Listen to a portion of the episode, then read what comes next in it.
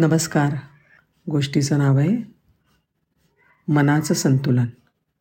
Abraham Lincoln हे अमेरिकेच्या संयुक्त संस्थानाचे सोळावे राष्ट्राध्यक्ष होते. अठराशे एकसष्ट ते अठराशे पासष्ट या दरम्यान. त्या काळामध्ये अमेरिकेचं सिनेट हे आजच्यापेक्षा खूप वेगळं होतं. आपलं म्हणणं मांडण्यासाठी विरोधकांवर चिखलपेक केली जाणं हे अगदी सर्रास होतं.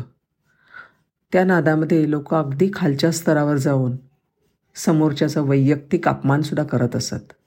अब्राहम लिंकन यांचे वडील मोची होते. आणि त्याच्यामुळे साहजिकच अहंकारी लोक खूप नाराज झाले होते.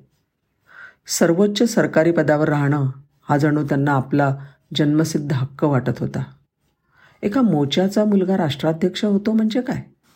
अमेरिकेचे सोळावे राष्ट्राध्यक्ष म्हणून उद्घाटनाचं भाषण देण्यासाठी मार्च अठराशे एकसष्टमध्ये अब्राहम लिंकन सेनेटमध्ये आले.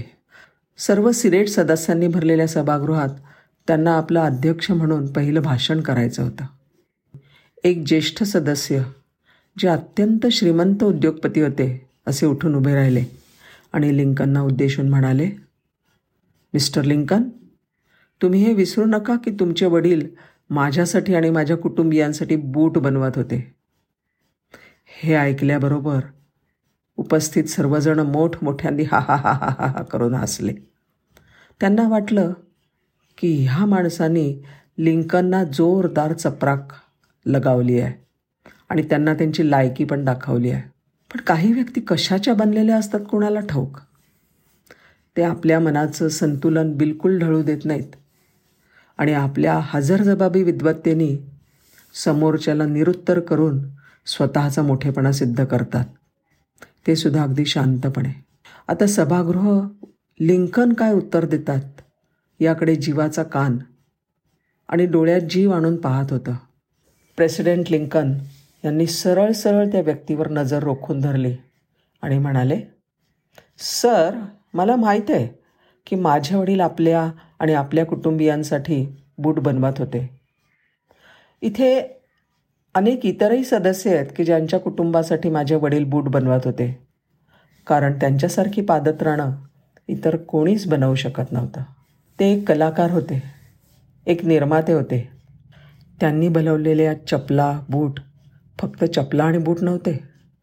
तर आपलं संपूर्ण मन आणि कसब ते त्यात ओतून अत्यंत काळजीपूर्वक हे काम ते करत होते.